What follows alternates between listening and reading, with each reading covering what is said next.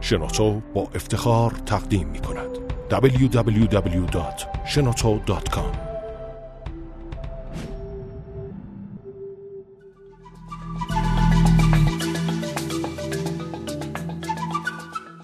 دور دنیا با شهاب چراقی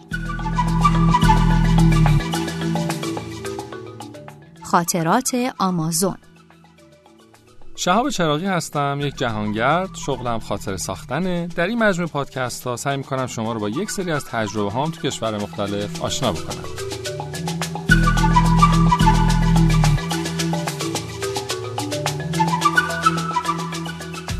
سفری که این بار می‌خوام در موردش برای شما صحبت بکنم به یکی از خاصترین، بکرترین و شاید بشه گفتش که عجیب غریب ترین نقاط کره زمینه جنگل آمازون.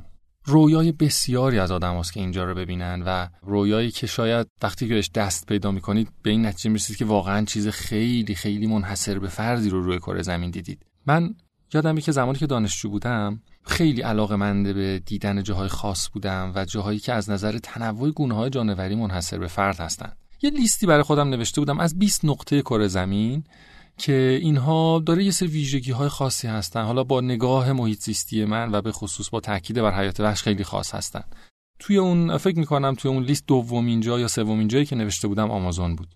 حقیقتش خودم خیلی باور نداشتم که این لیستی رو که من نوشتم بتونم تا آخر عمرم ببینم ولی خوشبختانه تو این دو سه سال اخیر روندی رو رفتم که همینجوری دارم یکی یکی هر سال یکی از این نقاط رو می‌بینم و می‌تونم که با تمام وجودم اونجا رو حس بکنم لمسش بکنم و اون برداشت رو که می‌خوام از اونجا داشته باشم. سال گذشته در بهمن ماه بود که با چند نفر دیگه از دوستانم که اونها هم مثل من رویای دیدن این جاهای خاص رو داشتن با هم دیگه یک سفری رو 20 خورده روز 24 5 روز رفتیم به کشور برزیل و خب 7 8 روز شما در این جنگل آمازون بودیم من اول یه توضیحی بدم اصلا این آمازون چیه داستانش از کجا اومده چی, چی شد که اینقدر این منطقه خاص شد و بعد حالا می‌پردازیم به اینکه ما تو سفر چی دیدیم و چه کردیم.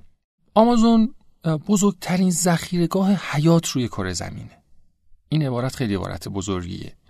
بزرگترین تنوع زیستی کره زمین. یعنی از نظر تنوع موجوداتی که اونجا هستن بیشترین تعداد ما اونجا می‌تونیم ببینیم. حدود دو میلیون گونه جانوری تخمین زده میشه که در این جنگل داره زندگی می‌کنه و حدس می‌زنن که حدود نیمیش رو هنوز ما نمی‌شناسیم. اصلا نمی‌دونیم چی اونجا هست. هنوز میگن که اگر کسی بره توی جنگل آمازون و زیر یه درخت وایسه و کمی دود درست بکنه و حشرات از اون بالای درخت بیفتن پایین. دو سه گونه جدید به کل جان... جانوران کره زمین اضافه می‌کنه که تا الان کسی ندیده و واقعا این صحت داره. حالا چیزی که تا الان شناسایی کردن تو اون قسمتش که فقط جنگل آمازون در کشور برزیل و ما بازدید کردیم حدود 600 گونه پستاندار و 1200 گونه پرنده داره. وقتی مقایسه می‌کنیم با تنوع کشور ایران می‌بینیم خیلی عدد قابل توجهی هست. قدیمی ترین جنگل کره زمینه. یعنی چیزی در حدود 200 میلیون سال پیش که بسیاری از جنگل های کره زمین در اثر انقراض های بزرگ یکی یکی داشتن از بین می‌رفتن. این جنگل بوده از خیلی قبلترش و هنوز همین جنگل پابرجاست جالبه بدونید که 20 درصد کل اکسیژن کره زمین رو فقط داره همینجا تولید می‌کنه و با یه وسعتی حدود 7.5 میلیون کیلومتر مربع که چیزی در حدود 4.5 برابر کل وسعت کشور ایران میشه این جنگل وجود داره و پنج تا کشور شامل ونزوئلا، بولیوی، اکوادور و پرو قسمت‌هایشون رو این جنگل تشکیل داده. حالا در قلب این جنگل یک رود جریان داره که بهش رود آمازون میگن. رود آمازون هم همونقدر که این جنگل عجیب غریب و اسرارآمیزه این رودخونه هم هست. از نظر طول دومین رود کره زمین میشه بعد از رود نیل رود آمازون هست اما از نظر حجم آب با اختلاف فاحشی نسبت به بقیه رودخونه ها مقام اول رو داره. این رودخونه در جایی که به اقیانوس اطلس میریزه دیویست هزار متر مکعب در ثانیه آب رو وارد اقیانوس می‌کنه. خیلی عدد قابل توجهه.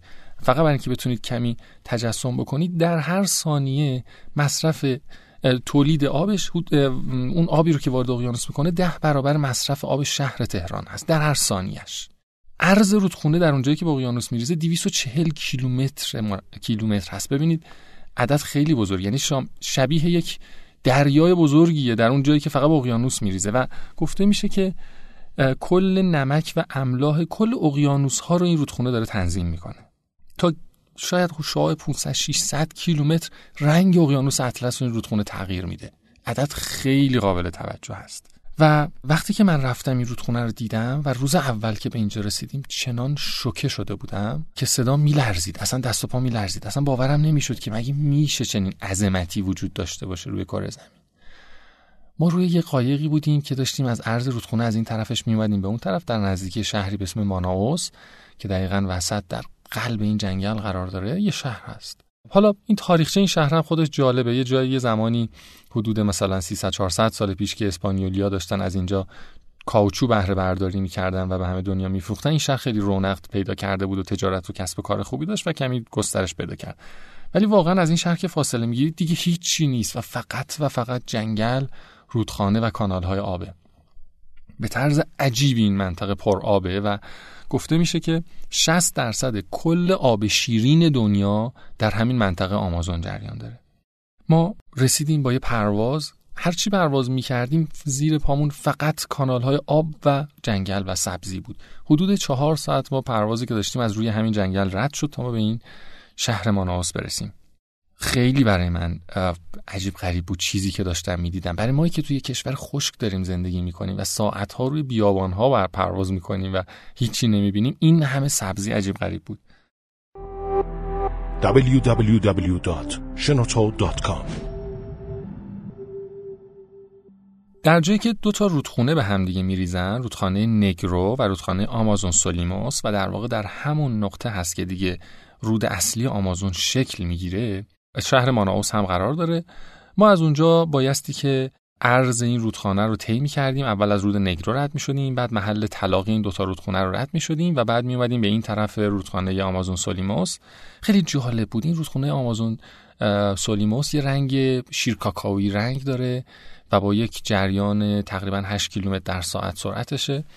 و اون یکی رودخونه که نگرو هست حدود دو کیلومتر در ساعت سرعت داره و آبش کاملا تیر قهوه‌ای سیاهه به خاطر اینکه از هموس خاکی خاک جنگل آب میاد و برای همین تیره رنگ شده و اون یکی چون از ارتفاعات آند میاد و با خودش خاک زیادی همراه داره رنگش خاکی رنگ و شیرکاکای رنگ. و این دو تا رودخونه میریزن به هم و حدود 12 تا 14 کیلومتر رو با همدیگه ترکیب نمیشن و همینجوری در کنار همدیگه میرن و بعد در نهایت با همدیگه مخلوط میشن. ما این محل طلاقی رو رد شدیم و بعد یکی از سرشاخه های رود آمازون که بهش مموری میگن رو وارد شدیم.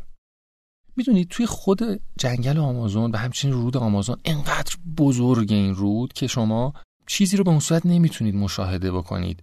مگر اینکه بیاد کمی در حاشیه و اونجایی که درختها به رودخونه می‌رسن امکان مشاهده حیات وحش رو داشته باشید. اما تو سرشاخه ها قضیه کمی فرق می‌کنه. یه کمی دنج تر میشه یه کمی فشرده تر میشن این رودخانه ها آب ها به هم دیگه. و شما همینجوری که دارید تو این سرشاخه ها و کانال های آب میرید می‌تونید حیات وحش رو که روی این درختها هستن رو مشاهده بکنید.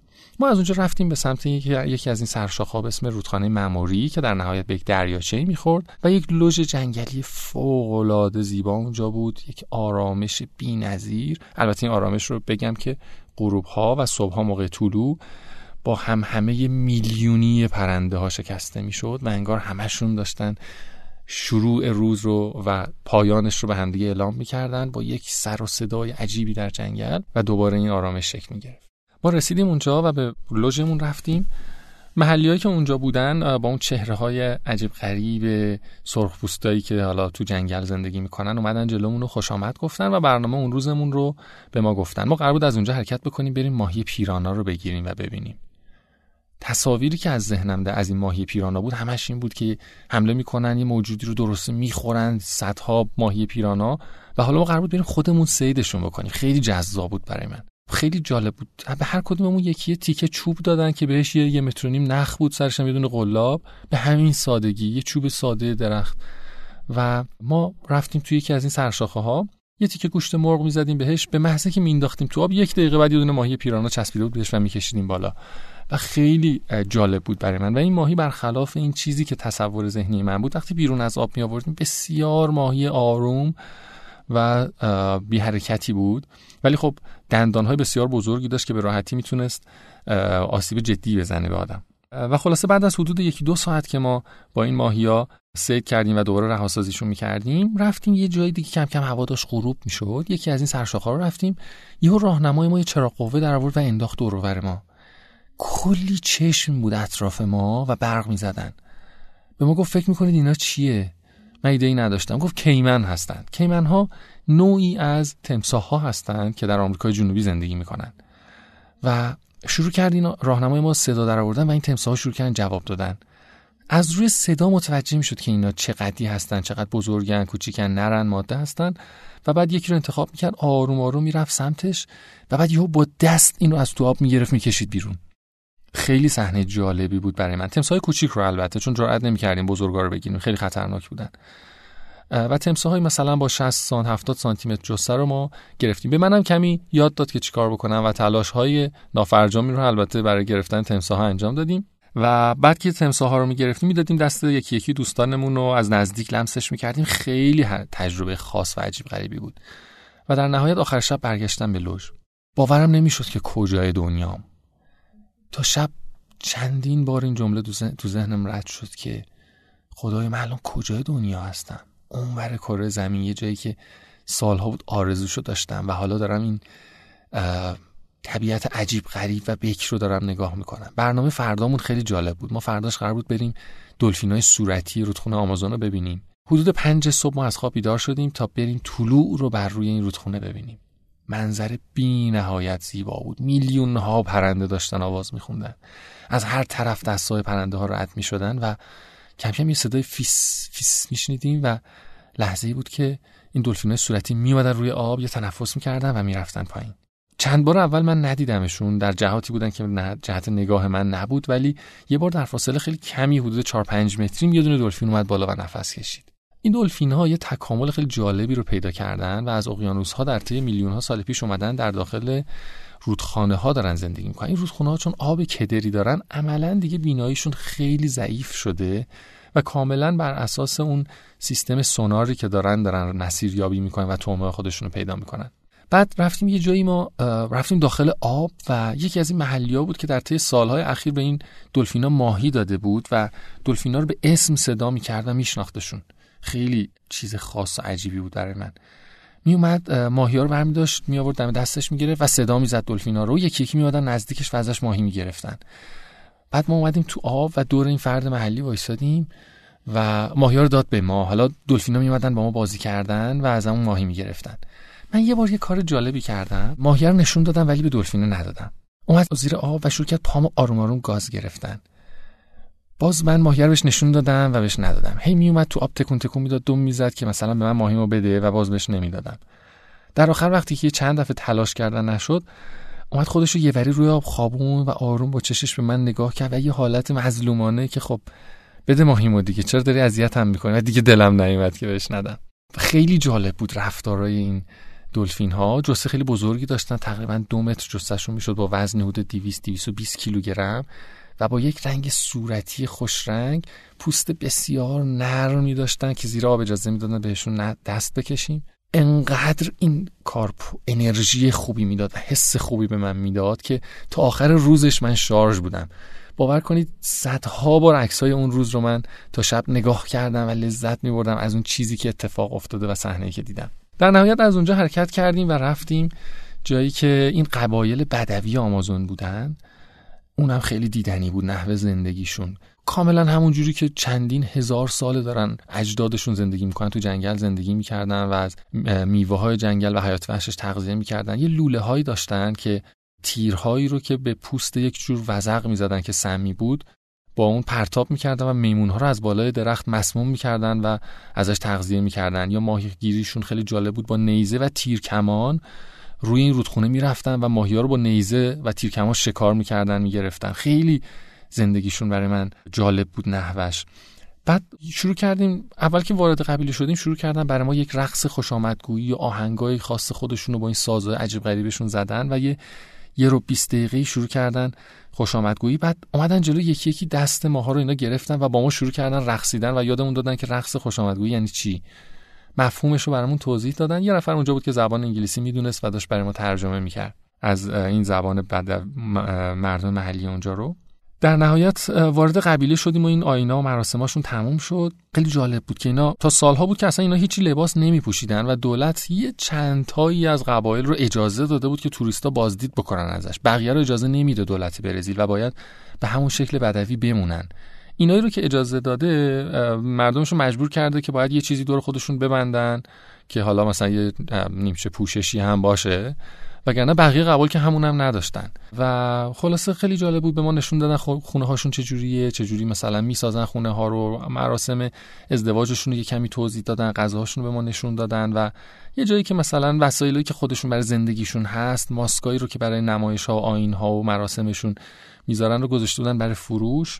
من برای اون اون لوله که باهاش دارت می‌کنن حیات می‌زنن خیلی جالب بود و اون رو یه دونه ازشون خریدم و با خودم آوردم. خیلی البته قیمت اونجا ارزون بود. مثلا اینو من 20 هزار تومن ازشون خریدم با اینکه کاملا کار دست بود و واقعا با همون داشتن شکار می‌کردن. یه تیر کمان ازشون خریدم و البته خیلی سخت و با مشکلات زیادی من تونستم اینو تو هواپیما بیارم و با خودم ایران برسونم. بعد از اونجا ما اومدیم دوباره برگشتیم بعد از سه روز شهر ماناوس یه شب رو استراحت کردیم. یه کشتی هایی بودن که طول رود آمازون رو می‌رفتن که حدود مثلا پنج روز طول می‌کشید تا به انتهاش اونجایی که به اقیانوس اطلس می‌رسه می‌رسه شهر بلم قرار داشت و میرسوندن به بلم. ما یکی از این کشتی ها رو گرفتیم که در طول این رودخونه بریم. خیلی جالب بود برای من. من تا حالا شب توی نانو نخوابیده بودم و یه لوله هایی به سقف این کشتی آویزون بود. روی هر کدوم از عرشه سه تا عرشه داشت. ما بعد نانوی خودمون آویزون می‌کنیم به این لوله ها و شب رو توی این نانوها میخوابیدیم. خب هیچ تفریحی هم نبود جز اینکه رود رو نگاه بکنیم و آب و هواش که خیلی متغیر هم بود در این چند روز ببینیم تجربه بسیار زیبایی بود برای من. پنج روز تمام در آرامش کامل در روی رودخانه. با خودم کتاب آورده بودم. می‌دونستم که وقت زیاد احتمالا خواهم داشت. آروم آروم کتاب میخوندم غروب رو نگاه می‌کردم که پشت این جنگل بی نهایت زیبا میره پایین. از اونور ماه دوباره میاد بالا و شاید بتونم بگم پنج روز از آروم ترین روزهای زندگیم رو من روی این جنگل بودم روی این کشتی بودم در رود آمازون و در نهایت به بلم رسیدیم. یه شهر بندری که سالهایی شاید صده های قبل خیلی رونق داشته در حال حاضر نه به اون صورت. وقتی که شما شهر رو نگاه می‌کنید با حدود مثلا 5 میلیون نفر جمعیت و 20 تا برج بالای سی طبقه چهل طبقه در مقابل عظمت آمازون هیچی نیست. یک جای خیلی کوچیک و محقر. هرچند شهر بزرگه ولی رود آمازون وقتی این ورش وای میسید اصلا اون طرفش رو نمی‌بینید. انقدر بزرگه در اونجا. و این بندر انقدر کوچیکه در مقابل این وسعت که به نظر می‌رسه اینا کنار اقیانوس وایستن. در حالی اقیانوس نیست رودخونه است. ما یک شب رو توی این شهر بلم بودیم و بعد از اونجا با پرواز با آمازون خداحافظی کردیم و رفتیم به سمت شهر سالوادور که من اسمش رو می‌ذارم شهر رنگ ها و رقص ها اینجا جاییه که مبدع کارناوال های کشور برزیل هست و اون هم داستان خودش رو داره و بسیار دیدنی هست. امیدوارم که برای همه کسایی که این پادکست رو شنیدن فرصتش پیش بیاد که بتونن این جنگل عجیب غریب و زیبا رو تجربه بکنن و ببینن. من خیلی از جاهای دنیا رو که رفتم همونجا که بودم احساس کردم که قطعا من باز همینجا رو خواهم اومد و دقیقا همین حس رو در مورد آمازون داشتم و دوباره چند ماه گذشته هم یه گروه دیگر رو از کسایی که واقعا علاقه مند و عاشق طبیعت بودن بردم برای اینکه این جنگل رو ببینن و باور بکنید که اگر صد بار دیگه هم فرصتی پیش بیاد و باز بخوام این جنگل رو ببینم. همچنان مشتاق این هستم و لحظه شماری می‌کنم که کی دوباره پام به این جنگل برسه